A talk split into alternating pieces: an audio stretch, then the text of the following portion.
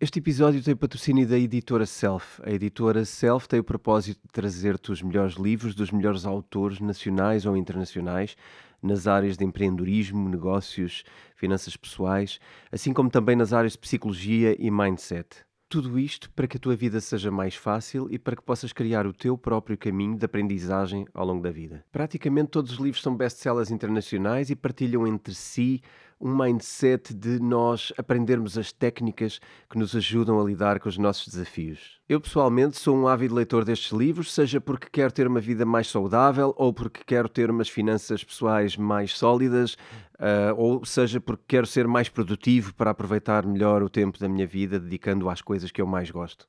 Muito do que eu aprendi na minha vida foi através dos livros e são os livros que me ajudam constantemente a manter-me atualizado e a hum, conquistar novas aprendizagens que me permitem resolver os meus desafios de uma forma mais simples. Um, muitas pessoas perguntam-me frequentemente um, o que é que eu leio e que livros leio. Uma das formas fáceis de perceberem o que eu leio é também pesquisarem o catálogo da Self e lá encontrarão muitas das coisas que eu vos recomendaria se fizesse essa lista. Portanto, se querem encontrar os livros da Self, podem pesquisar em www.editoraself.pt e podem usar o cupom de desconto Bitcoin Talks para terem 10% de desconto adicional em qualquer compra que façam no site da editora Self. A leitura é provavelmente uma das coisas mais determinantes no teu percurso e na tua carreira e é sem dúvida das experiências mais transformadoras que podes ter na tua vida. Portanto, usa o cupom Bitcoin Talks no site www.editoraself.pt. Então, bem-vindos a mais um episódio do Bitcoin Talks. Este é o especial Princípios, onde eu e o Rui Queiroz nos dedicamos a analisar o livro uh, Princípios para a Nova Ordem Mundial uh, um livro publicado pela editora Self e que vocês podem comprar com um código de desconto uh, exclusivo aqui do Bitcoin Talks, que é uh, Princípios Temporada 8. O código está na descrição, se por acaso eu errar em alguma coisa no código, tenho o nosso próprio descritivo para ajuda neste, neste processo. Portanto, basta irem à loja da editora self.pt e fazer a encomenda deste livro que serve de suporte àquilo que nós estamos aqui a fazer que é basicamente tentar desmontar o livro, contrastá-lo com a realidade e uh, tentar uh, navegar melhor nestas águas da, da economia e, e, assim termos um mais sucesso na nossa vida financeira.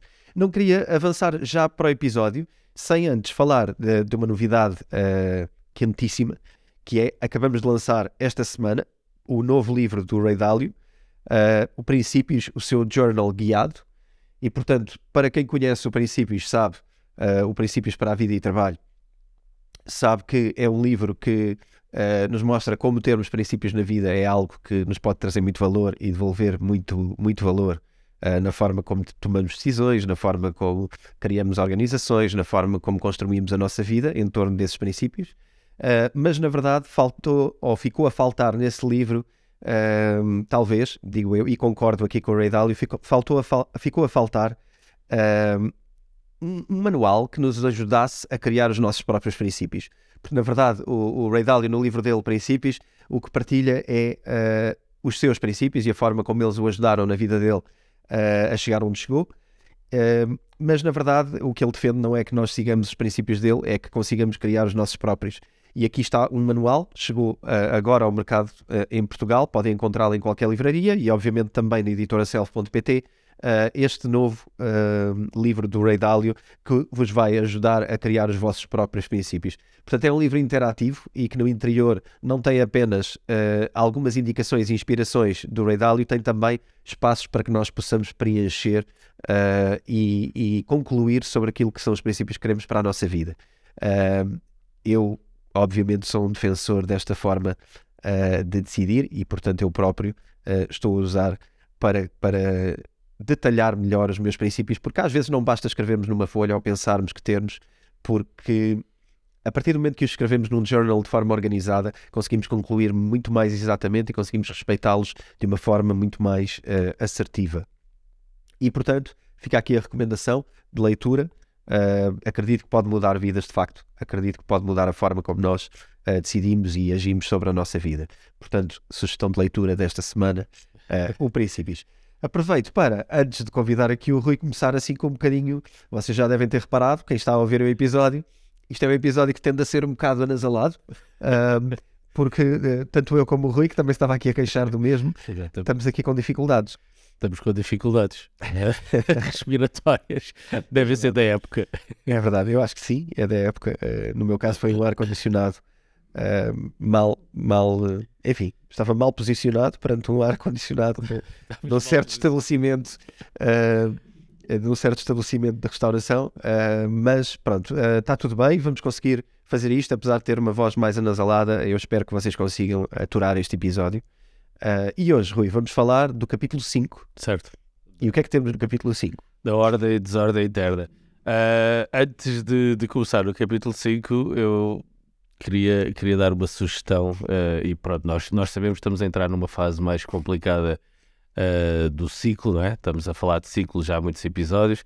E, e estamos, de facto, acho, achamos nós a entrar numa fase mais complicada do ciclo e, e vai se refletir em todo o mundo. Uh, e Portugal, acho que tem uma oportunidade, ou os governantes em Portugal tinham a oportunidade de nos ajudar a deixar de ter estas doenças todas, uh, fazendo basicamente. Uh, porque isto tem muito a ver com o frio e tem muito a ver também com o vento, não é? Portugal, principalmente aqui na zona mais costeira onde nós moramos, temos muito vento e água muito fria. Portanto, a minha sugestão, quer para o partido da, do governo, quer para a oposição, era fazer ali uma barreira, uh, algures ali na Galiza, para o vento não, não descer uh, e ao mesmo tempo aquecer a água do mar e com certeza as pessoas iam ficar mais contentes uh, e, e, uh, e, a, e a desordem interna em Portugal seria sempre, iria ser sempre menor. Então é para ajudar a, a, para provocar aqui alterações climáticas específicas. específicas. Eu quero provocar, eu quero provocar alteração climática em Portugal. Olha, quero mais quente. Olha que como isto vai, este episódio pode ser banido só por causa de tu dizeres que queres provocar alterações climáticas. específicas. Olha o só, perigo. Só aqui, é o perigo. Eu estou a sentir o perigo. Não, vamos então para a parte séria. Uh, e eu, eu queria começar aqui pelo fim uh, deste, deste capítulo, a zona final deste capítulo, onde o Rei Dálio diz que Uh, as guerras civis e as revoluções são inevitáveis. Uh, ele diz que nós assumimos sempre, vou aqui ler uma parte, nós assumimos sempre que não vai acontecer aqui uh, e que a maioria das pessoas. Ah, eu vou ler do início, perdão. As guerras civis acontecem inevitavelmente, pelo que, em vez de assumirmos que não vai acontecer aqui, que é o que a maioria das pessoas assume na maior parte dos países, após um longo período de sem acontecerem, é melhor ser cauteloso em relação às mesmas e procurar marcadores que indicam a sua proximidade e, e está na página 208 e também na página 211. Portanto, segundo ele, é inevitável haver revoluções. Uh, concordo. E vamos, se calhar, começar. Isto era a parte final, e depois no, no final. Vamos começar por ser mais bélicos, é isso? Vamos começar por ser mais bélicos. Não, uh, eu, ia, eu ia agora voltar ao início. Uh, isto era só para estarmos com, com o belicismo na cabeça, mas vamos ao início. E ele, como sempre, ele define, define o, tudo em ciclos uh, e ele identifica seis fases. Acho que eu não, eu não queria falar sobre as fases, não sei se querias falar, a não ser definir que estamos na fase 5 e eu acho que depois a partir da fase, a partir daqui acho que podemos falar muito sobre a fase 5. Sim, eu, eu se calhar começava, uh, começas pelo fim, eu vou começar pelo princípio. Okay, vamos. Uh, apesar de eu já ter dito a palavra princípios algumas vezes hoje, nesta introdução, início. Uh, mas, mas a verdade no é que... início do capítulo. É que tem a ver com o tema, não é? Aqui no, no início do capítulo, uh, aquilo que nós precisamos de perceber no, na fase em que estamos é que tem muito a ver com a forma como as pessoas se relacionam em si. E que o principal motor das pessoas nas sociedades, uh, portanto, aqui dentro do, dos impérios, estamos a falar dos impérios na mesma, não é? Estados Unidos, a China, impérios concorrentes, qual é que é o próximo grande império mundial, como é que isso vai afetar a nossa vida. Portanto, fica aqui um recap para quem apanha este episódio antes de ver os outros.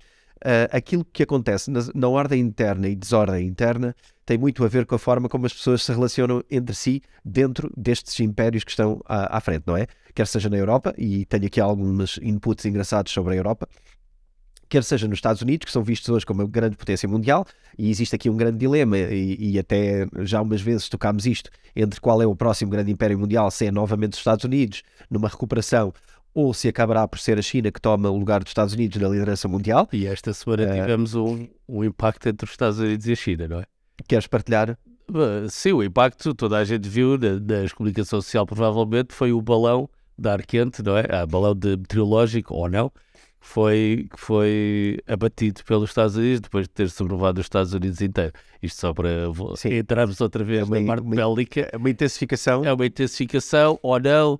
Hoje também perceber, hoje tive uma notícia que durante é, é, o, o tempo do Trump também houve vários balões meteorológicos chineses que passaram lá e nada se falou. Portanto, hoje também andamos numa parte mais, temos uma, uma fase bélica na comunicação social e das redes sociais Sim. Que é só uma parte que é uma diferença muito grande. O, hoje, acho eu, o, o clima das redes sociais, existir em redes sociais, do que era no passado.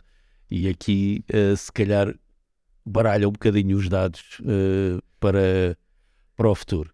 Sim, é, enfim, tem a ver com a narrativa de- dos mídias, não é? Provavelmente mais interessada e mais atenta a um, par, a um Não? lado. e as próprias eh, pessoas, e as próprias pessoas a puxarem, cada um pela sua. Puxarem a brasa, cada um à sua sardinha, não é? Ah, e, e, e- e- e que levam as coisas muito mais a extremos. Ou seja, nós passamos da conversa de café, no café, para a conversa de café para o mundo. E isso irá ter implicações, sem dúvida. Sim. Então, sobre esta forma de como é que as pessoas se relacionam entre si, aquilo que nós chamamos de ordem interna tem muito a ver com as regras que os sistemas, eh, as regras e os sistemas que os países ou os impérios criam para reger eh, a modo como as pessoas se dão eh, entre si, não é? Como se interrelacionam. E estes sistemas comportamentais reais eh, das pessoas eh, produzem consequências, nomeadamente a ordem ou a desordem interna, que é aquilo que nós vamos falar aqui. A- parte que me parece importante é que a grande motivação normalmente das pessoas é por é pela riqueza é? e pela forma como perseguem a riqueza. Portanto, aqui tirando se calhar algumas ideias do livro, a ordem interna e externa acontecem em momentos muito próximos e interconectados. E isto formou algum padrão no passado. E é possível, através de, de- analisando o passado e todos estes algoritmos, que obviamente o Ray Dalio também estudou a história, falou com historiadores, mas também usou algoritmos para estudar a história. Quando é que evento A provocou evento B, quando é que evento C provocou evento C, e tudo isto são probabilidades. Eh, e, e esta análise criou um padrão em que a luta pela riqueza e poder gerava sistemas eh, de ordens internas e externas evolutivas.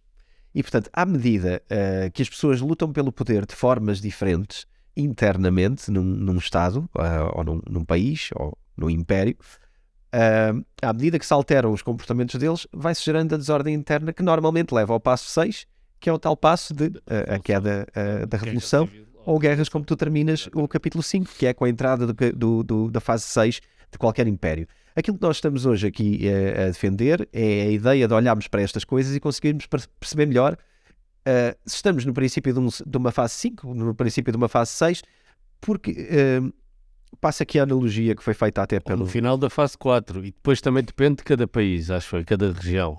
É? Ele defende que os Estados Unidos está na fase 5. Sim, sim, sim, e que nem todos estão. Por exemplo, a Índia, eh, a Índia e a China estão em fases totalmente Claro, diferentes e exatamente. opostas. Estão precisamente, se calhar, numa fase 3 eh, Certo. de, de emergente Exatamente. e em crescimento. Aliás, eu tenho uns dados engraçados que acho que nunca é demais partilhar eh, aqui alguns dados de comparação sobre os Estados Unidos e a China. Eh, se calhar é só uma frase, mas que deixa aqui um muito clara a visão. Eu vou partilhar mais à frente. Eh, aqui a ideia para já é de que de facto o grande império mundial estará numa fase 5, numa fase mais de decadência, eh, e que a desordem interna é um dos grandes potenciadores dessa decadência. Muitas vezes os impérios caem não só por guerra com o exterior, mas por guerra interna e conflito interno. Não é? Isto é um dos sinais da doença. Não, sim, e- e ele defende, ele defende, tem tudo a ver sempre com, aliás, ele, ele fala da mistura clássica, ah, que é, são grandes conflitos internos, consiste o país e as pessoas do seu estado estão em má situação financeira, têm grandes discrepâncias de rendimento e, um, e vai existir um, um, um choque económico grave negativo. Ou seja, ah, a parte financeira, e claro que tem todo o pensamento do rei Dálio, a parte financeira é fundamental tudo o resto gira à volta disto e depois, claro, ele também identifica que cada país tem cultura diferente, obviamente. Nós vemos que países como os Estados Unidos são claramente mais belicistas e, e, ah, chegam a maiores extremos de violência do que o país como Portugal, não é? Ah, embora Portugal, na sua história, para quem sabe de história, Portugal teve os seus momentos de, de, de, de, de violência.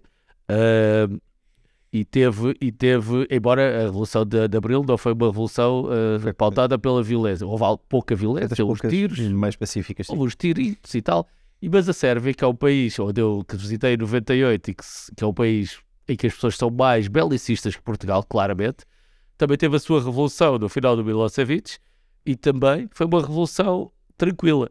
Uh, oh, ten, dado, dado o passado da Sérvia, uh, foi uma revolução bastante tranquila. Portanto, isto para dizer que uh, diferentes países têm dif reagem, diferentes culturas reagem de forma sim, diferente. Sim, sim. Tal como a China, hoje que está num ponto diferente, nós não imaginamos agora na China as pessoas saírem para a rua e manifestarem-se de uma forma altamente violenta, com armas ou invadirem o, por exemplo, como aconteceu nos Estados Unidos, não é? Em 2020, já não lembro o ano, 2020, ou a invasão do Capitólio. A invasão do Capitólio. Isso não, não nos, é, parece-nos mais difícil disso acontecer na China, principalmente ainda por cima no tempo de hoje, ou seja, no tempo que corre hoje, parece-me mais difícil. Mais para, para a frente, se as pessoas ficarem. Mas uma parte disso tem a ver com liberdade, uh, liberdade também, não é? Porque tem a ver com a cultura. As consequências são muito mais graves de invadir um, capitó um, um comparativo ao Capitólio uh, na China, a consequência de o fazer é muito mais grave do que fazer nos Estados Unidos. Né? Certo, mas também tem a ver com a cultura que eu vou arriscar a dizer a palavra submissa, e agora estou a arriscar, se calhar não estou a definir bem a cultura, mas é uma cultura em que as pessoas são mais. Uh, uh, como é que eu ia dizer? Não sei se é submisso, outra palavra. Seja, não, mas foi, foi, Ok. Há, há, autoridade. A autoridade tem outro, tem outro papel na vida das pessoas que nos Estados Unidos não tem. Não é? é nos Estados Unidos é land of the free, portanto toda a gente acha que tem, é mais livre para, para... Mas tem a ver também com questões históricas e como é que os países têm sido nos últimos 100 anos para trás. Sei, mil, não é? Não é? A cultura chinesa é uma cultura milenar. Uh, portanto... As consequências serão mais ou menos violentas e mais ou menos bélicas Uh, no entanto, até acredito que muitas vezes, em situações de grande castração de liberdade, ou seja, casos como a China, havendo uma revolução, será provavelmente okay. muito mais sangrenta do que uh, uma, se calhar, mais ocidental, onde existe espaço para manifestação da diferença. Sim, tanto que houve, uh, havia a luta entre o Chiang Kai-shek e o, e o Mao Tse-tung, não tenho a certeza se na altura era o Mao Tse-tung, mas eu, e, e, que ele, o Chiang Kai-shek exilou-se para, para, para Taiwan. Uh, e nessa altura era uma luta eh, na China eh, de, de, poder e era, foi uma luta muito complicada que depois eles amainaram por causa da Segunda Guerra Mundial uh, e depois ele teve que sair para Taiwan. Portanto, isto vai dizer que, de facto, ou seja, dadas as, dada a poção mágica dos eventos, eu provavelmente qualquer ser humano ou qualquer cultura irá reagir de forma violenta, inclusivamente sim, sim. Portugal. Mas uh, se calhar fazia aqui um, okay. um detour, um desvio só para. Uh, estamos a falar de luta por poder no que diz respeito à liderança do país, não é? A revolução política, a revolução uh, governamental. Mas há outro lugar que tem a ver com as pessoas lutarem pela sua própria vida e por melhores condições na sua vida. Portanto, uma luta social ao nível do povo, que tem a ver com como é que as pessoas escolhem fazer a sua luta para obter ou distribuir a riqueza e o poder na sociedade. Sim. Não necessariamente só a liderança, mas também na sociedade. Como é que isto tem a ver com desigualdade? É? A desigualdade financeira, de salários, a desigualdade dos ricos e dos pobres, claro. o gap. Uh, e aqui é importante perceber que isto é a coisa mais determinante na história sobre a forma como uh, os países atravessam os tempos. É a forma como as pessoas escolhem lutar pela desigualdade e pela forma de distribuir riqueza e poder. Há outras formas que ele também menciona aqui, que normalmente também têm sido, ao longo da história, formas importantes e que me parece que hoje, uh, embora uma me pareça até crescente, eventualmente, a outra parece-me claramente decrescente, que é a ideologia e a religião. Que são momentos históricos em que as pessoas lutaram por coisas. Mas ambas são poder, não é? Ambas são, ambas são, ambas poder, poder. Ambas são poder. Portanto, das são poderes diferentes, mas, mas sim. Certo, mas, mas tem a ver com o poder, não é? Ou seja, tem a ver com quem, da forma como a, a, a sociedade é, é regida sim, sim, assim. sim. Porque estas coisas, aqui eh, parafraseando, desculpa, o Ray Dalio novamente, para, para garantir que isto fica dito neste lugar, uh, porque estas coisas têm implicações em todos os aspectos das vidas das pessoas, começando por impostos, pela economia e depois a forma como as pessoas se relacionam entre si uh, nos momentos de recessão, de paz e de guerra. Portanto, basicamente, isto é um, é um como ele chama, o vai-vem da maré, não é? De, da maneira cíclica como as pessoas se dão nos momentos históricos. O momento 4, por exemplo, que falámos de, de um ciclo uh, de, de, estabilidade e de crescimento tem a ver com uma energia e uma concorrência saudável entre pessoas, mas onde, uh, uh, onde as atividades produtivas conseguem entregar a riqueza de uma ah, forma distribuída e justa, ou mais justa, pelo menos. Sim.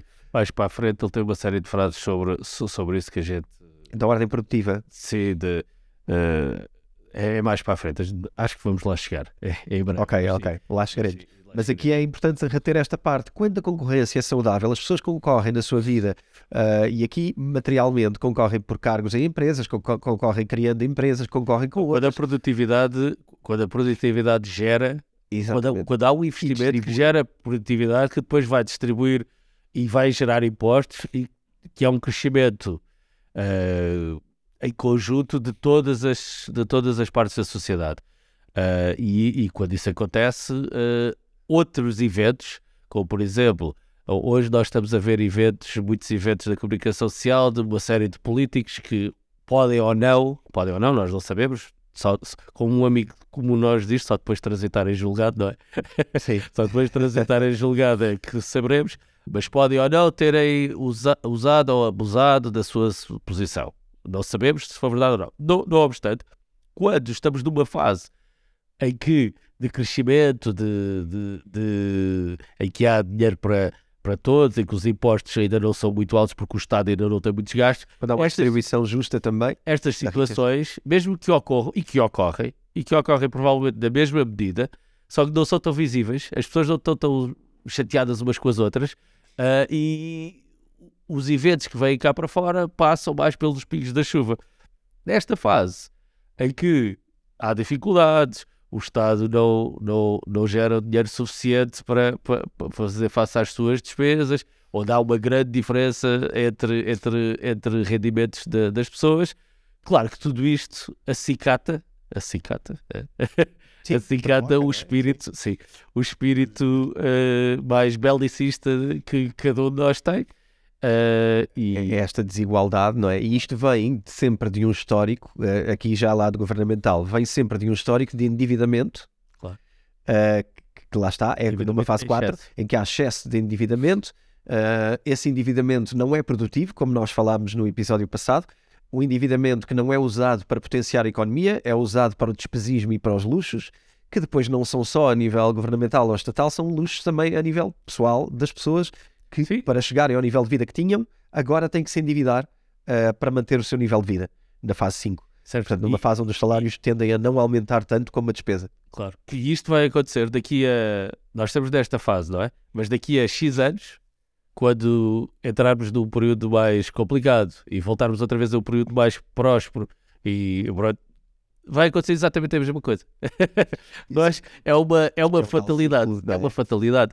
E, e por mais que, que, que, há, que, que entremos aqui em, em utopias, não é? E, e, eu e o António, de vez em quando, temos várias utopias, uh, é muito complicado lidar com o espírito humano e com a forma como, como as pessoas que têm poder usam o seu poder uh, e, e, e, para, e ainda por cima na, na democracia, que é, um, que é uma fase muito complicada em que nós temos que, para ser eleitos, nós temos que agradar às pessoas, não é?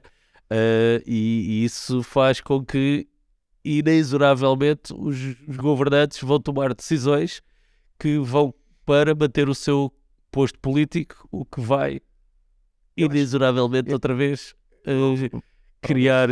Para o novo ciclo de não criar problemas eh, financeiros. é, é muito difícil distanciar eh, esta visão uh, governamental, porque na verdade, enquanto somos governados por pessoas, uh, as decisões são tomadas por pessoas e as pessoas têm uh, culturas semelhantes quando governam em conjunto, e portanto é difícil dissociar isto de uma frase que hoje é popular nos, nos social media e, e que é muito usada, e eu acho que deve ser entendida mesmo até a exaustão, que é a ideia de que tempos difíceis geram homens resilientes, homens resilientes geram tempos mais fáceis, tempos mais fáceis geram homens mais fracos, uh, homens mais fracos geram tempos mais difíceis. E portanto voltamos sempre a este ciclo. Quando nós não temos um histórico, eu ainda há tempos, uh, há semanas, creio eu, numa palestra uh, referi a ideia de que nós olhamos para trás uh, e, e, e lembramos-nos, uh, nem sei se não foi no podcast, já não sei se foi numa palestra no podcast, se foi no podcast, os ouvintes já ouviram, vão ouvir outra vez. A ideia de que nós olhamos para trás e, e, os nossos avós é que foram, é que foram resilientes e passaram tempos difíceis e etc. os nossos pais cresceram em tempos difíceis, portanto, quando crianças, e depois já tiveram, já conseguiram criar um ambiente quando chegaram a lugares de poder, durante a sua, a sua maturidade, não é? Como homens, conseguiram criar coisas que eram produtivas e que eram fortes e que percebiam que a vida era difícil e que ter uma coisa bem montada é difícil e dá trabalho. Uh, depois nós já crescemos em épocas mais de fartura, não é? Uh, não, não bem todos, mas se calhar anos 80, 90 estamos a falar de... Uh, comparado com os anos 40, mais 50, exatamente. Era o é e, e que já só, temos, já só temos uma memória vaga de a vida do avô era muito difícil. E depois ficamos a achar que o antigamente era difícil. E que isto é sempre uma coisa cada vez mais fácil. E que a vida era difícil, mas agora não, é mais fácil. Sim, mas já vai haver um momento. Mas para trás já houve momentos mais fáceis. Já houve prosperidade para trás, já houve gerações que nasceram na, na fartura, já houve, houve os, os loucos anos 20, não é? Por exemplo, que era uma altura de total euforia uh, e total prosperidade. Portanto, a ideia que nos falta perceber é a ideia deste zoom out que eu falo sempre, que nos traz um valor incrível para a vida, que é perceber que estamos só dentro de uma coisinha ridícula. E no outro dia uh, me lembrei de uma imagem que é, é, fisicamente ajuda muito. E eu estava a pensar uh, nestes meus pensamentos um bocado uh, filosóficos. quem nunca andou de avião consegue ou não perceber a nossa pequenez à distância? E, e, o que é que faz quando tu olhas de avião para cima de uma cidade e percebes o quão ridículo que é e o quão insignificante é que é cada pessoa que está ali pequenina numa rua a andar e vês um carrinho a andar e vês outro. Se estivesse a 10 e... km, não vês. É, já, é, aí já não vês, mas quando estás a aterrar ou a levantar, sim, sim, sim. há um momento em que tu percebes, olha ali a cidadezinha uh, e está tão calma, não é? Aquela distância está tão calma. Mas aquelas pessoas eventualmente estão super nervosas lá embaixo. Cada uma com os seus afazeres e com as suas coisas. E este zoom out, mesmo físico, há muita gente que descreve isto, até quem já visitou o espaço e olhou para a Terra. Okay? Isto é muito mais, ainda, muito mais, uh, traz uma perspectiva engraçada. Aliás, o, o criador do, do Ubuntu, uh, portanto, do, do, do software, do, do, Ubuntu, que é uma pessoa muito virada para a ecologia, etc., diz que isso mudou a vida dele quando, quando olhou para a Terra de fora. E, inclusivamente, ele é um investidor na, em São Tomé, é um dos grandes investidores em São Tomé, Uh, e foi a partir daí que ele decidiu criar algo diferente, um eco-resort com uma coisa diferente, com uma visão ecológica da vida, etc. Uh, eh, mas isto só para dizer que a nossa perspectiva, quando temos a oportunidade de ter uma perspectiva mais distante, conseguimos aperceber de uma data de coisas que são extremamente influentes para aquilo que é uh, o, o, curtíssimo prazo. Não é? e nas finanças, esta, esta noção, nas finanças, nos governos, nos ciclos, nos impérios, é tudo isto é, claro, eu acho, é repetitivo. Nós podemos andar aqui a batalhar sobre o que é que é o melhor sistema de, de, de, governo, se é mais coletivista, se é mais individualista, e podemos andar aqui todos a batalhar do que quisermos. Mas o que eu acredito hoje é que batalharmos o que batalhemos esteja no poder, o sistema de governo que estiver, ele vai cair, eventualmente, e vai haver um novo que vai ser parecido ou completamente diferente. E essa batalha e essa luta pode ser, essa mudança pode ser dura ou pode ser mais tranquila. Mas que há de mudar, há de mudar. Mas que há de tudo mudar, a natureza mudar, muda, não é? Tudo a natureza muda. Ou seja, eh, quando nós estamos, falamos de utopias em que se fizermos isto vamos ser felizes para sempre e vai ser assim, não vai. Não vai. Eventualmente vai haver um, um ser humano ou um grupo de seres humanos que vão abusar da sua posição uh, e eventualmente vai mudar. Claro que, utopicamente, defendemos que pode-se defender que o sistema, não, é? não vou dizer qual é o sistema, mas o sistema só se faz se toda a gente se todas as pessoas acreditarem nesse sistema. É verdade. Agora, é preciso é que toda a gente acredite. E como é que é a forma de toda. E como é que nós fazemos com que toda a gente acredite no sistema? Até hoje só, só há uma. Ou, ou acredito acredito, não é? Entre aspas, para quem está a ouvir, que é obrigar as pessoas a acreditar. Porque as pessoas, se nem numa família, que é uma coisa simples, as pessoas não não pode, podem ter diferenças grandes, quanto mais num sistema com centenas, milhares, milhões de pessoas, ou bilhões no caso do, do planeta. Uh, é muito complicado, portanto, eu se eu tivesse que apostar, não vou estar cá para, para pagar a aposta a quem quiser apostar comigo, nem para cobrar se ganhar, mas se eu tivesse que apostar, eu, eu concordo com o Rei Dálio e apostaria que uh, vamos sempre mudar e o sistema irá perdurar para sempre. E segundo o Rei Dálio, e sobre o, o, o, Vou entrar aqui numa coisa um bocadinho concreta relativamente. Okay. Porque estamos a falar dos problemas que existem sociais e internos. Eu gostava de enumerar alguns dos que são hoje identificados como problemas internos.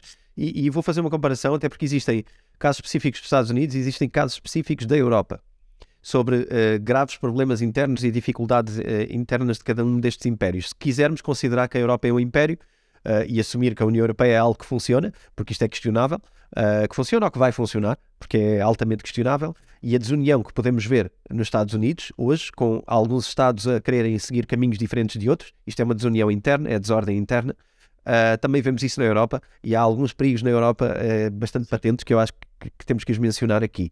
se calhar primeiro, uh, o choque de, segundo o Ray Dalio, uh, analisando uh, com métricas e algoritmos percentualmente as coisas, estão presentes 60 a 80% dos sinais de alerta que levam normalmente a desordem interna e a conflitos graves um, e que normalmente, quando chegam a 80%, há um, uma hipótese em três de haver uma guerra civil ou uma revolução. E, portanto, nós estamos uh, muito próximos disso.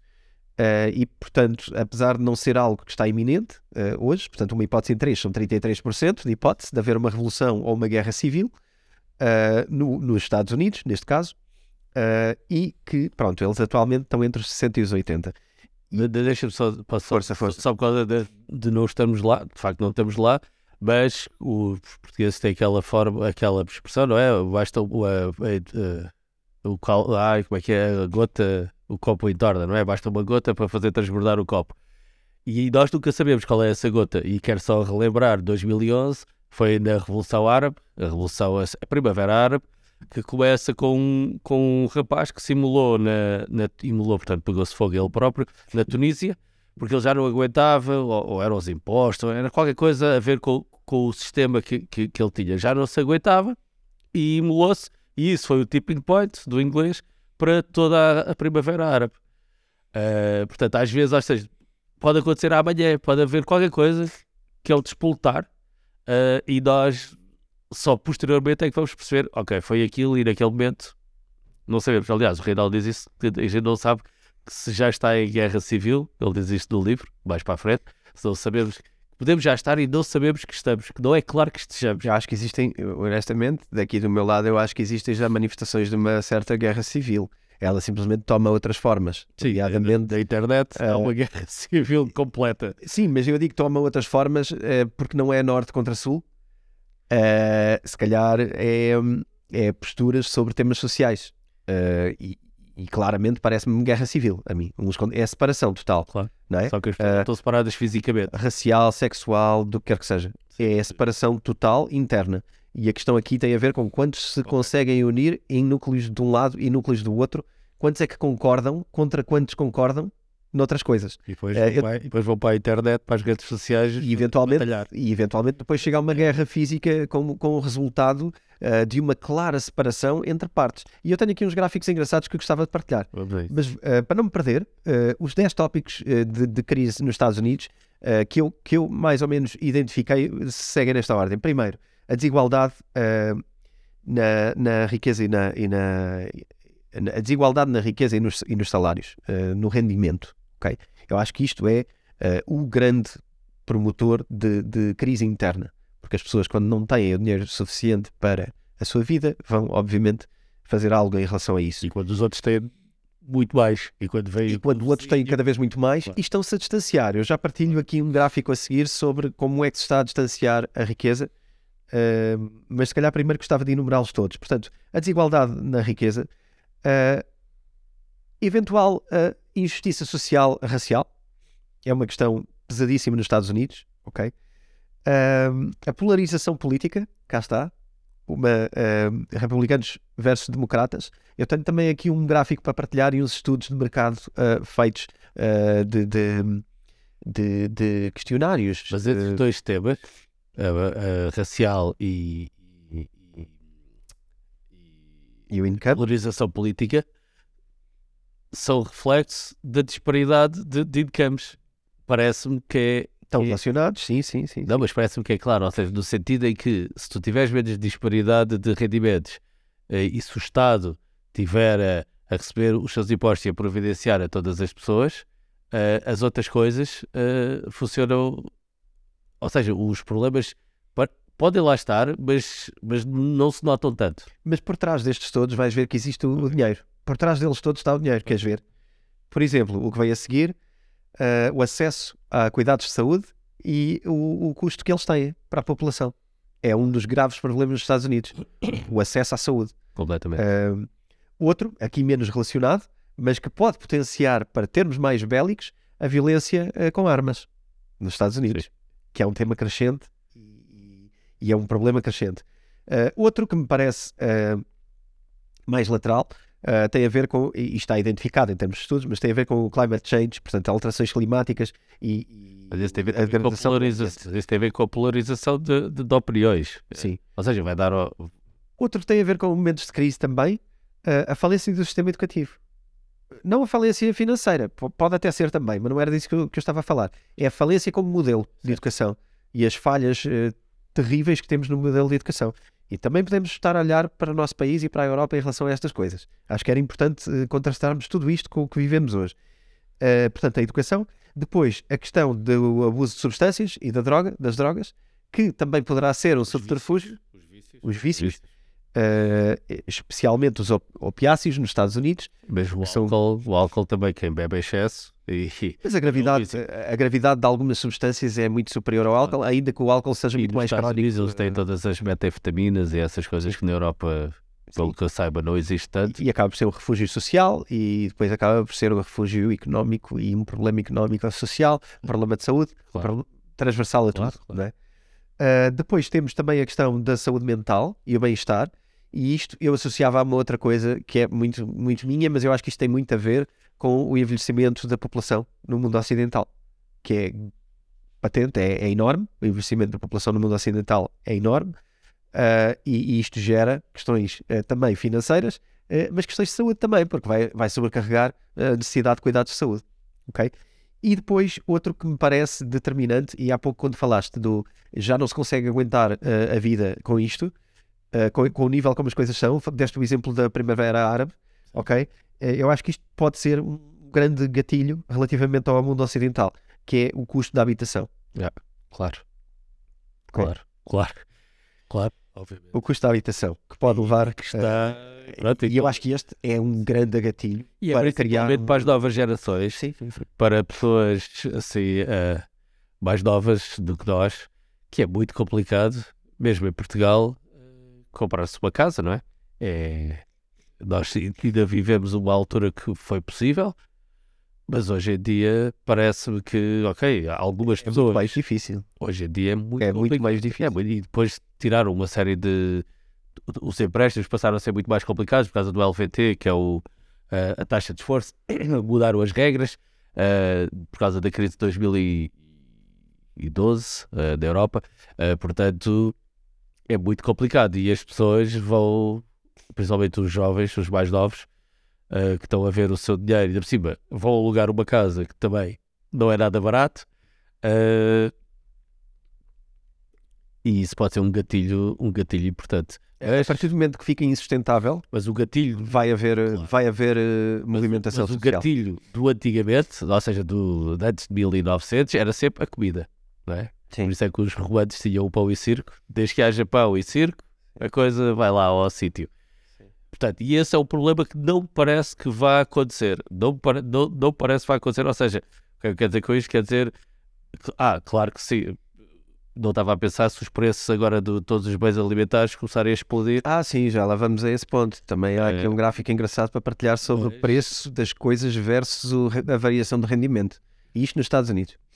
Certo, mas uma coisa, mas uma coisa é deixar, é explodirem mesmo ao ponto de se tornarem algo que representa um- uma parte gigantesca do. Sim, se tivermos o preço da comida mais preço da casa e as pessoas não podem fazer mais nada a não ser trabalhar para a comida e para a casa, Uh, a determinada altura vai, vão começar a haver. E já há muita. Atenção, eu estou a dizer isto, mas eu sei que muita gente, principalmente em Portugal, vive assim. Ou seja, quem ganha o salário mínimo uh, e vive numa casa, ou seja, um casal com salário mínimo com dois filhos, eu acho que é muito complicado uh, gerir isto, principalmente se estiver a alugar uma casa que não venha uma casa de trás. E principalmente nos centros urbanos. Nos centros urbanos, completamente. Olha, antes de irmos miuçar estas coisas, eu acho que tenho aqui umas coisas engraçadas sobre os Estados Unidos que, que a verdade é que cada vez que eu ia juntando mais um gráfico, mais um gráfico, é. eu, eu, só pensei, isto está mesmo por um fio. Isto, os Estados Unidos estão mesmo agarradinhos por um fio. Mas antes de esmiuçar os Estados Unidos, deixa-me falar da Europa. Deixa-me dar aqui os 10 que eu identifiquei para a Europa. Uh, um, a migração e os refugiados que neste momento já não se fala muito, acho eu, outra vez, uh, mas de vez em quando aparece como mas, grande porque questão. isso até acaba por ser positivo porque traz mais, mais pessoas para trabalhar. Mas o problema é que não está a ser tratado de uma forma positiva e integradora, claro, ok? Claro, e esse Esta é que é a questão, porque de facto existe falta de mão de obra para trabalhar, de facto existe necessidade de gerações mais jovens entrarem na Europa. Isto é uma renovação que é necessária e, e, que nós temos esta vantagem face aos Estados Unidos. Só que vais, não, só se nós estivermos em período de expansão, o que é que acontece? As pessoas são mais facilmente integradas, uh, não vai haver tantos problemas, mas como estamos num período assim, qual, isto vai servir para acicatar uh, outra vez. Hoje, hoje, hoje a palavra, a palavra é acicatar. Hoje a palavra é acicatar. Uh, as hostes, principalmente neste caso, de, de, de, daquelas pessoas que são mais conservadoras e que estão a ver os imigrantes que vêm de fora da Europa como uma ameaça ao nosso estilo de vida dos Estados Unidos. Não, tem a ver com, eu acho que isto tem a ver com uma coisa, que é, não é um plano. Não há um plano, ah, claro, claro que sim, não há um e, plano. E não é um plano porque... Mas mesmo que haja hoje, chegamos a um ponto, acho, na minha opinião, que mesmo que agora haja um plano e que nós, e que, nós que somos completamente favoráveis à imigração, aliás, eu até sou favorável nem sequer existirem fronteiras, mas, mas isso é outra conversa. Uh, qualquer plano que seja feito, neste momento, dado que, que, que, as, que as hostes não estão contentes umas com as outras, vai, vai, vai dar aso sempre a, a, a posts da comunicação da, das redes sociais, a pessoas que vêm, políticos que vêm trazer esses assuntos para a frente e que vão gerar depois antipatias do outro lado uh, e depois entramos nesta bola de neve. Portanto, neste ah, momento. Sim, mas quando nada funciona, uh, e neste caso não funciona, não há uma integração sequer, não há um plano para isto. O, o, que, tu, o que tu crias é constantemente erros que constantemente são notícia e constantemente toda a gente pode apontar coisas que claro. funciona de facto muito mal. Isto não tem a ver com as pessoas que vêm que funciona mal. Isto funciona mal porque nós aqui não temos regras nem formas Sim. de resolver este problema. É isto.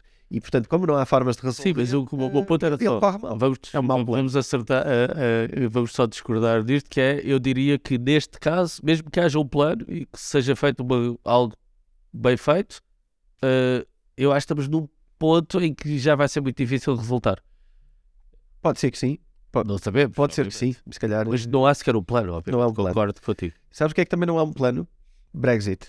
Ah. Na Europa. Estou sempre a, não, estou sempre a renegociar. O Brexit e o passo a seguir. uh, um dos promotores da União Europeia deu fora, basicamente, e afinal, o que é que, isto, o que, é que temos aqui?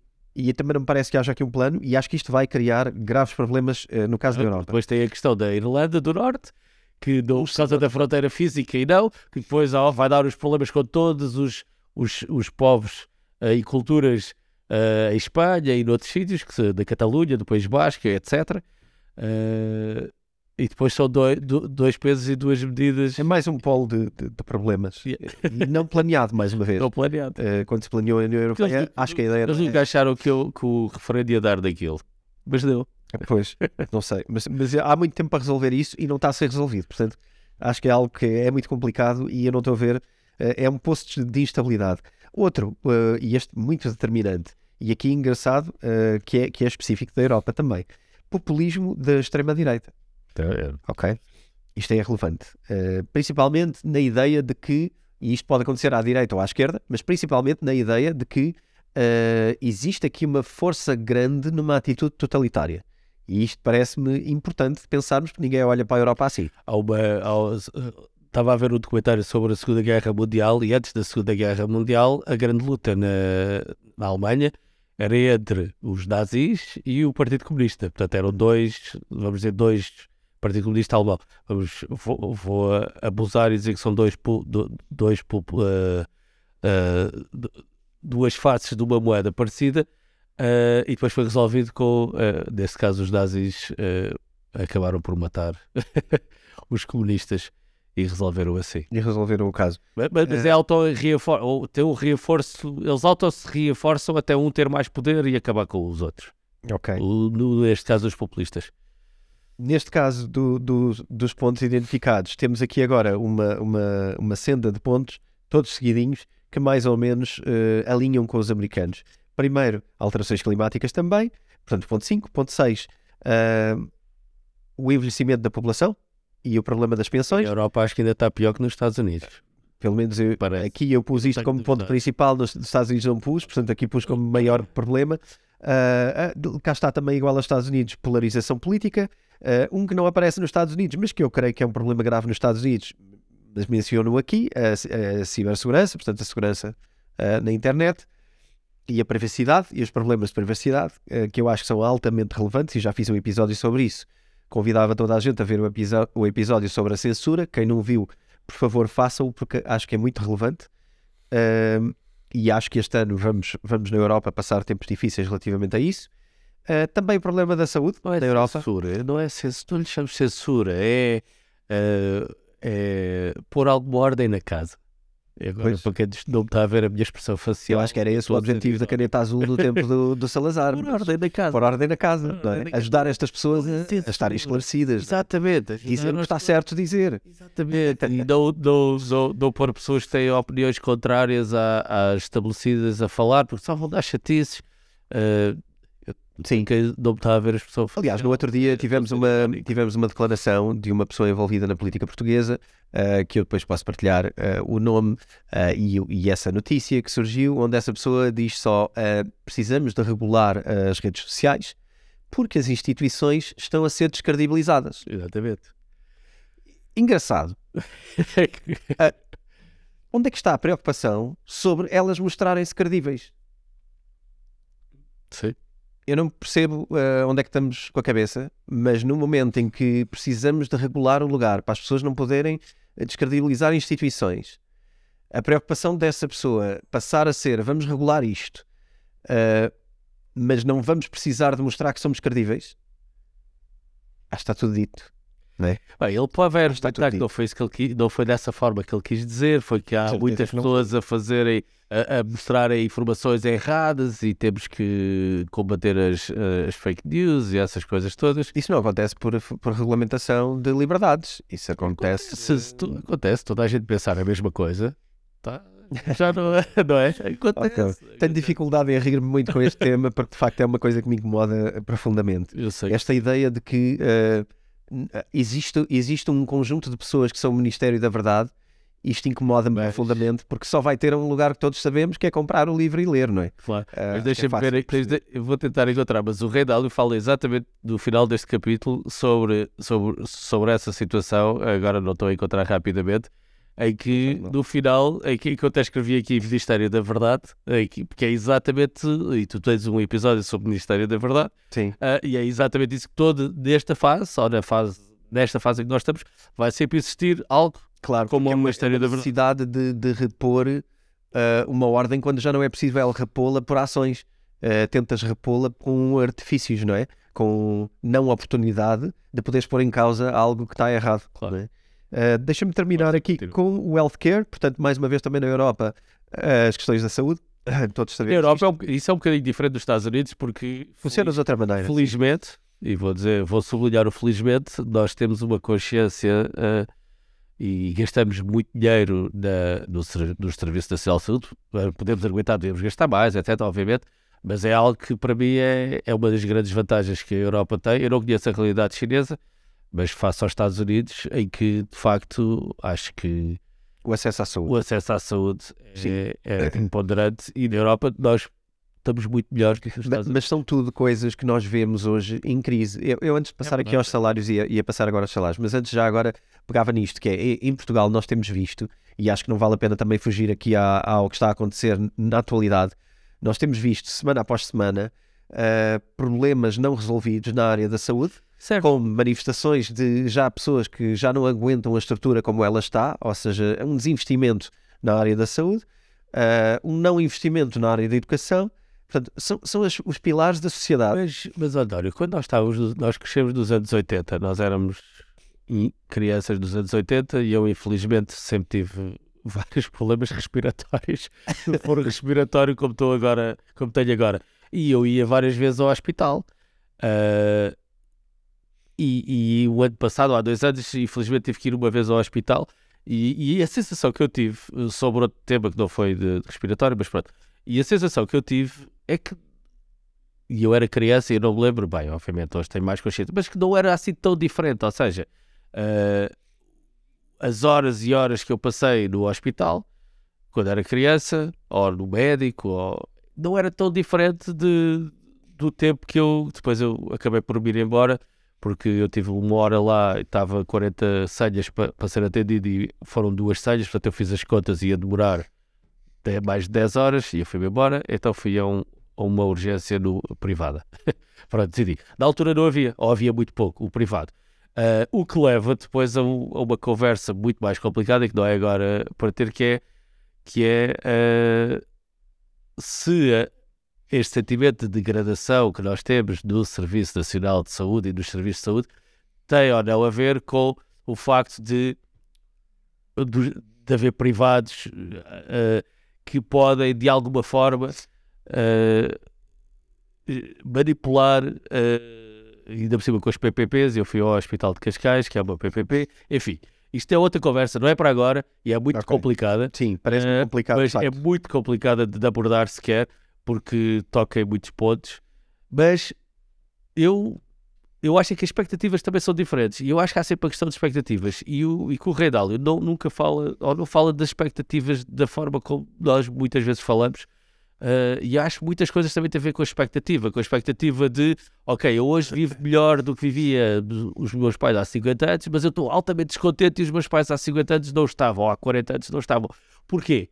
Porque as expectativas eram completamente diferentes, é? Hoje uma pessoa para se sentir feliz tem que ter um telemóvel bom, tem que dar uma viagem, tem que, tem que tirar umas fotografias do Burj Al Arab ou noutro sítio qualquer que ele gosta, ou em Machu Picchu, ou seja o que for. E se não fizer isso, não está contente. Enquanto para os nossos pais e para a geração anterior isso não acontecia. Não era isso. A expectativa que ele tinha era ter trabalho, ter trabalho, ter um salário, ter uma casa, ter filhos. Portanto, pirâmide de Maslow, que eu falei muito nos inícios dos episódios, eu acho que isso também é muito relevante. Sim, Isso que- ok. Não, estava só, estava só a tentar, ahm, a tentar na mesma, ah, se calhar sendo teimoso, indo ao ponto em que isto são pilares da sociedade.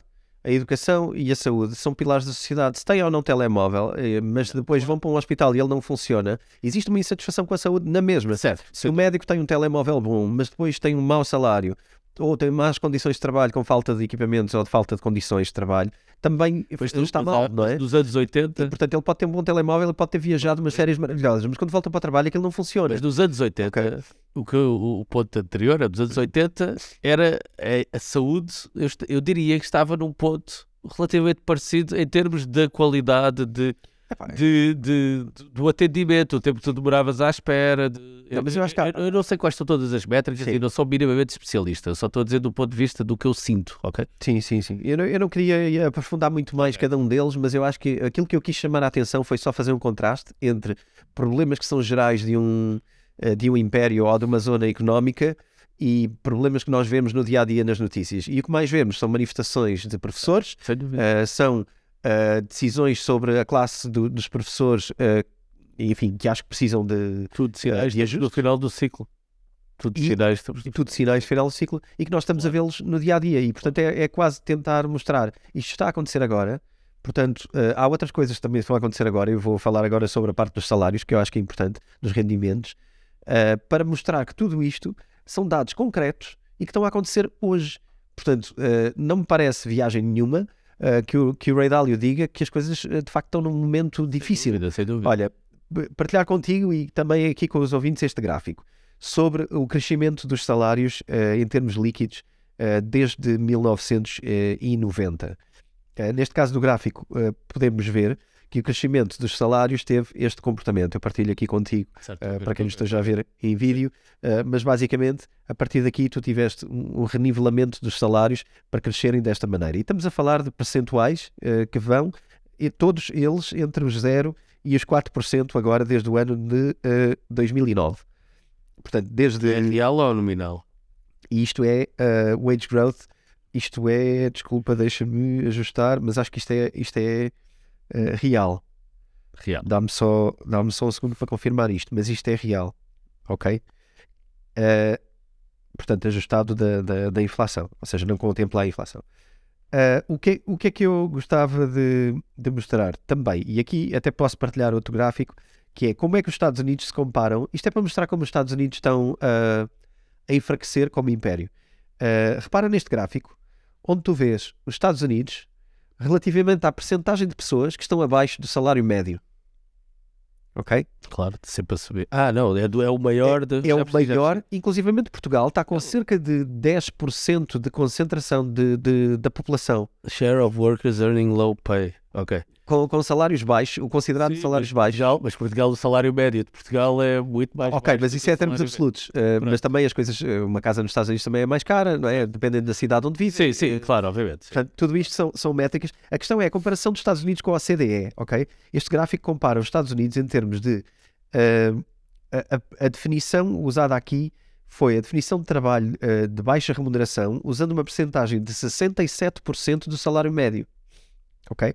Portanto, 25% das pessoas nos Estados Unidos estão neste grupo, uh, quase 25%, estão neste grupo de pessoas consideradas exemplo, mal pagas. Aí está a Noruega.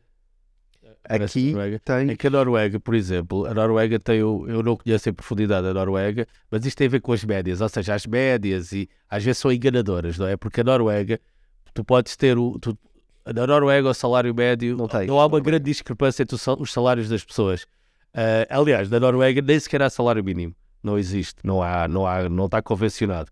Uh, e, uh, e, e, se calhar há muita gente que está abaixo da média, mas como eles vivem numa sociedade em que recebem e que ganham uh, dinheiro suficiente para as suas, as sua, para a sua vida, não é um problema, ok? portanto, mas a Noruega tem toda uma outra estrutura, por isso é que também não aparece aqui, provavelmente. Mas se calhar, a Noruega, eu não sei, mas se calhar a Noruega aí ia aparecer dos 40%, ou acima dos Estados Unidos, estás a ver? E, e pode não ser. E isso aí. É, ideia. Exato, é verdade, obviamente que sim. O, o meu único ponto é para dizer que, às vezes, este, nós vemos muitos gráficos da televisão e médias disto e médias daquilo, e temos que ser muito cautelosos, cautelosos com, com, com o que estamos a ver. Uh, muitas vezes os jornalistas também não sabem, porque muitas vezes é difícil de perceber exatamente uh, o que é que nós estamos a ver Uh, e uma das coisas muito básica que, que, que, nós somos bombardeados sempre é o salário mínimo em Portugal uh, e depois a comparação com outros países. E raramente eles, eles dividem o salário mínimo com o total anual a dividir pelo número de meses. Ou seja, eles normalmente metem os salários a dividir pela. Ou seja, o salário da, da, da, do país A são, recebem 13 salários, do país, país Portugal são 14 salários, e depois dizem que o salário mínimo uh, em Portugal é menor, quando na realidade, se fizermos o anual e dividimos por 12, a não diferença sei se não é, tanto assim. Não sei se é assim que eles medem. Se eles fazem salário não, mas... bruto anual, eu acho que fazem por rendimento anual bruto. Há uns, há uns tempos atrás era típico eles porem o salário, o, o salário, o salário, a diferença de salários. E o Portugal põe o salário mínimo de Portugal, que era na altura 600 euros, vamos supor. E o salário mínimo de, de outro país qualquer que tinha 12 salários era mil e mil. Pronto, então iam dizer que o salário mínimo de Portugal era 400 euros a menos do que o salário mínimo do outro país, o que não é verdade.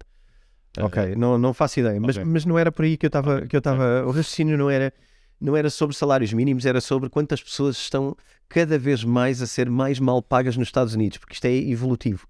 Uh, cada vez há mais pessoas neste grupo. Uh, aqui, eu acho que aqui, se calhar não introduzi bem o tema. Aqui a ideia é, dentro dos Estados Unidos existem salários altos, salários baixos, salários médios. Existe uma grande diferença de... Aqui a ideia é a quantidade de pessoas que está inserida nos considerados mal pagos é hoje cerca de 24% da população.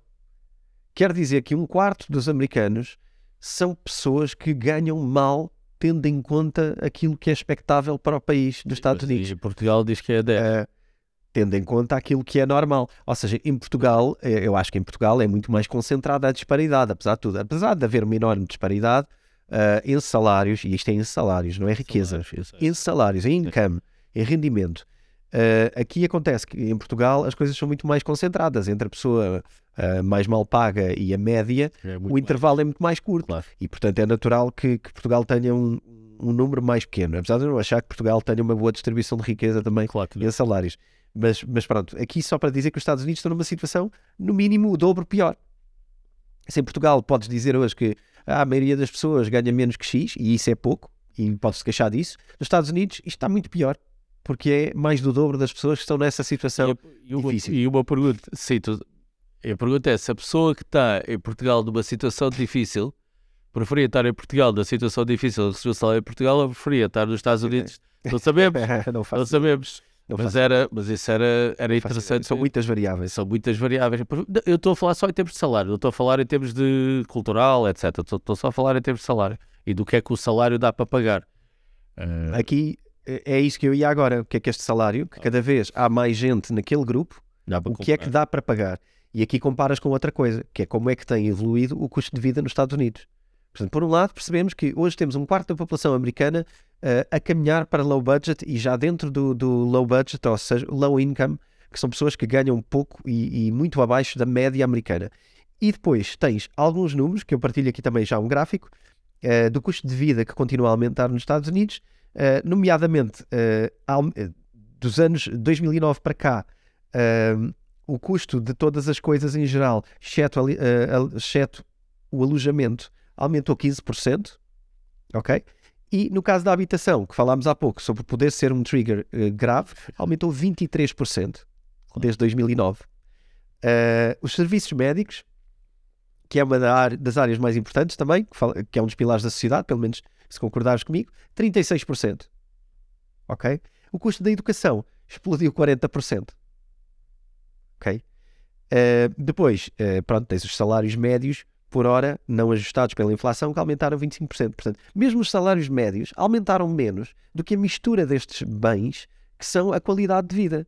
E estes salários médios têm cada vez menos gente lá e cada vez mais gente está muito abaixo do salário médio. Portanto, tu estás a ter eh, claramente aquilo que o Ray Dalio se refere eh, de uma sociedade polarizada, em que cada vez há maior percentagem de pobres e essa pobreza cada vez é, é- é mais expressa na qualidade de vida. Eh, neste gráfico podes, podes ver isso e vês outra coisa engraçada que eu, eu achei que era giro aqui pôr a questão. Portanto, aqui consegues ver a evolução ah, dos, dos preços ah, desde, desde 2009 e aqui tens uma coisa engraçada que pode parecer um gráfico que não interessa nada, mas que na verdade tem a ver com porcentagem de, de- de jovens a viver nestas condições difíceis. E tu percebes que os jovens a viver em condições difíceis são muito mais do que os adultos a viver em condições difíceis. Ah, eles estão em casas onde o rendimento é baixo. Ora bem, vamos fazer aqui uma, uma sequência lógica de pensamentos que me parece que não é, não é, não é quântica, não é física quântica.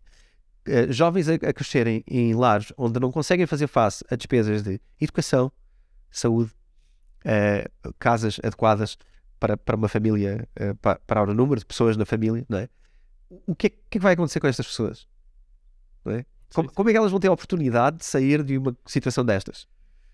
Quando a educação explode 40% no preço e sabemos como é que é o endividamento nos Estados Unidos claro, para a educação. acesso à educação e, e- pronto, e, e ficam para trás, e ficando para trás, eh, reforçam o ciclo da pobreza. Pronto. E aqui- é- A disparidade eh, social, os 1% a crescerem eh, neste último gráfico, prometo que não partilho mais nenhum, estou a encher isto de gráficos, não partilho mais nenhum neste tema. mas tenho aqui mais uma coisa. 90 também estão a descer.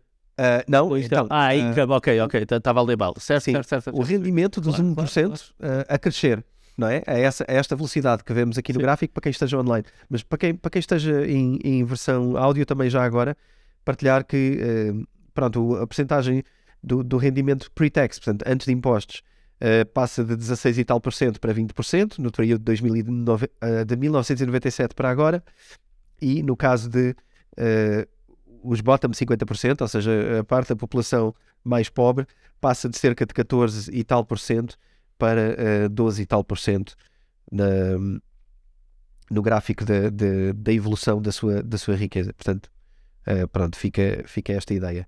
A ideia, eh, se calhar, e, e aqui menti quando disse que não ia partilhar mais nenhum gráfico. Toma lá mais um, Rui. Toma lá mais este. Uma coisa muito relevante nisto não é só uh, a consequência da vida difícil para as pessoas, é também aquela parte que falámos no início do episódio sobre o investimento público em infraestruturas, em coisas produtivas para a sociedade, uh, e isso comparado com, com, com o PIB, com, com, o GDP neste caso. Uh, e então conseguimos perceber que o investimento uh, feito pelo, pelo governo face a infraestruturas está, a descer. está claramente a descer. É uma... Ou seja, tu tens uma máquina que não está a ser alimentada com investimento nem tanto quanto era no passado. E, portanto, o que é que tens? Investimento de infraestruturas, degradação de infraestruturas, uh, dificuldades no sistema de saúde, dificuldades na educação, lá por aí fora. Mais dívida, e na dívida é para pagar uh, outras coisas, enfim. Pronto. Uh... Depois desta depressão, a ideia de separação vem também com, com a parte de, de a separação política nos Estados Unidos e a polarização entre partidos. E eu acho que a importância que cada um dá a cada coisa, entre liberais e democratas, sendo que aqui podemos achar que não existem só dois lados nos Estados Unidos, eu acho que existem mais. Uh, não, hoje há muitos lados. Há muitos lados diferentes, não é? E há uma força muito grande nesta atitude woke da, da vida, que eu acho que isto condiciona brutalmente a agenda política e acho que isto vai ser altamente divisório. É um elemento de divisão brutal em termos de todas as revoluções, eu diria que no pré-revolução houve sempre algo que passou a ser uh, divisório. Por exemplo, antes das revoluções, sei lá, antes de, de, das pessoas terem. Quando, quando começou a Revolução Industrial, as pessoas passaram a ser exploradas, das, exploradas à séria. aí sim, à séria. Não é que hoje não haja algum tipo de exploração, mas aí era muito pior, não é? Depois começam os. os, os, hum, os portanto, to, to, toda, to, toda a ideologia do Karl Marx, etc., que foi para, para resolver um problema e, e veio por bem, obviamente, foi uma evolução. Uh, não vai resolver tudo, como parece-me que, que, está provado, não obstante, uh, foi relevantíssimo. Portanto, em cada momento há de haver sempre uh, movimentos que vão criar antagonismos e que vão trazer coisas positivas, provavelmente sempre, mas podem não ser a coisa mais positiva, não é? E esse, esse movimento, tu falas, eu não, não estou completamente por dentro de todas as suas idiosincrasias, uh, mas tu, tu saberás melhor e te traz uma melhor. Isto tem a ver com depois perceberes dentro dos partidos uh, que aquilo que, aquilo que, uh, aquilo que eleitores de um lado dão relevância de 80% numa, no ah, peso, de, outra... os outros dão 17%. Ah, sim, E portanto, claramente tu é tens. É polarização. É polarização. É polarização claro. E quanto mais tu tens isto, a, a polarização, mais facilmente tens sim, extremismos. É... Claro, obviamente. Extremismos resultam e, e eventualmente tem. E, eu, e a, a, guerra, a, a questão é como é que se resolve isto. E, e de facto, o que o Rei Dálio nos fala aqui e que, e que é, isto só se resolve quando se resolver através de uma revolução que pode ser mais ou menos uma revolução, uma mudança de regime, pode ser mais ou menos uh, pacífica. Pacífica. Sim. Por vezes é pacífico. A maior parte das vezes não é. Mas os poderes têm que se medir, tal como o Ray Dalio diz, não é? Os lados têm que medir o seu poder e perceber a consequência. E ele fala de mais coisas. Ele fala, de, por exemplo, neste momento em que, vamos imaginar, o poder está deste lado e deste lado há várias fações, elas vão se unir em um determinado momento para acabar com este poder. E depois, qual é o inimigo Parece o, eh, o filme do, do A Vida de Brian, para quem viu o filme do Monty Python, né? é que ele se uniu o inimigo comum eram, eram os romanos, e eles, só que eles lutavam entre eles, enfim.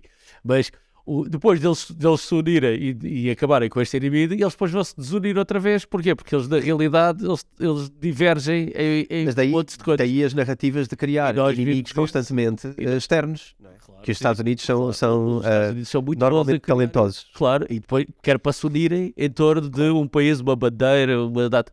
Que agora, uh, ao que parece, da, da experiência que eu vou tendo com pessoas americanas, já não é bem assim. Ou seja, as pessoas já não já não estão tão emocionalmente envolvidas com esta grande máxima americana do país, a bandeira. Porque estão a duvidar das instituições Portanto, e é preciso regular esta coisa é da internet. É Portanto, preparem-se preparem para o que aí vem. Para pensarmos todos igual. Olha, se não tiveres nada uh, mais a acrescentar sobre esta parte do ciclo 5 e de facto o panorama negro que estamos a, a, a aqui já, a presenciar. Já, já vai longo. Já vamos longos. Eu terminava só com uma frase que eu te prometi que ia dizer sobre a China e os Estados Unidos e deixava esta provocação para ti e para as pessoas que nos estão a ouvir. A mim já, Então- nada, me- já não me consegues provocar. Não? Olha ela. Então, eh, Estados Unidos, eh, a economia americana nos anos 60 era equivalente a 22 Chinas. Ok? No entanto, em 2020 pesa 1.3 Chinas. Ainda é maior. Ainda maior.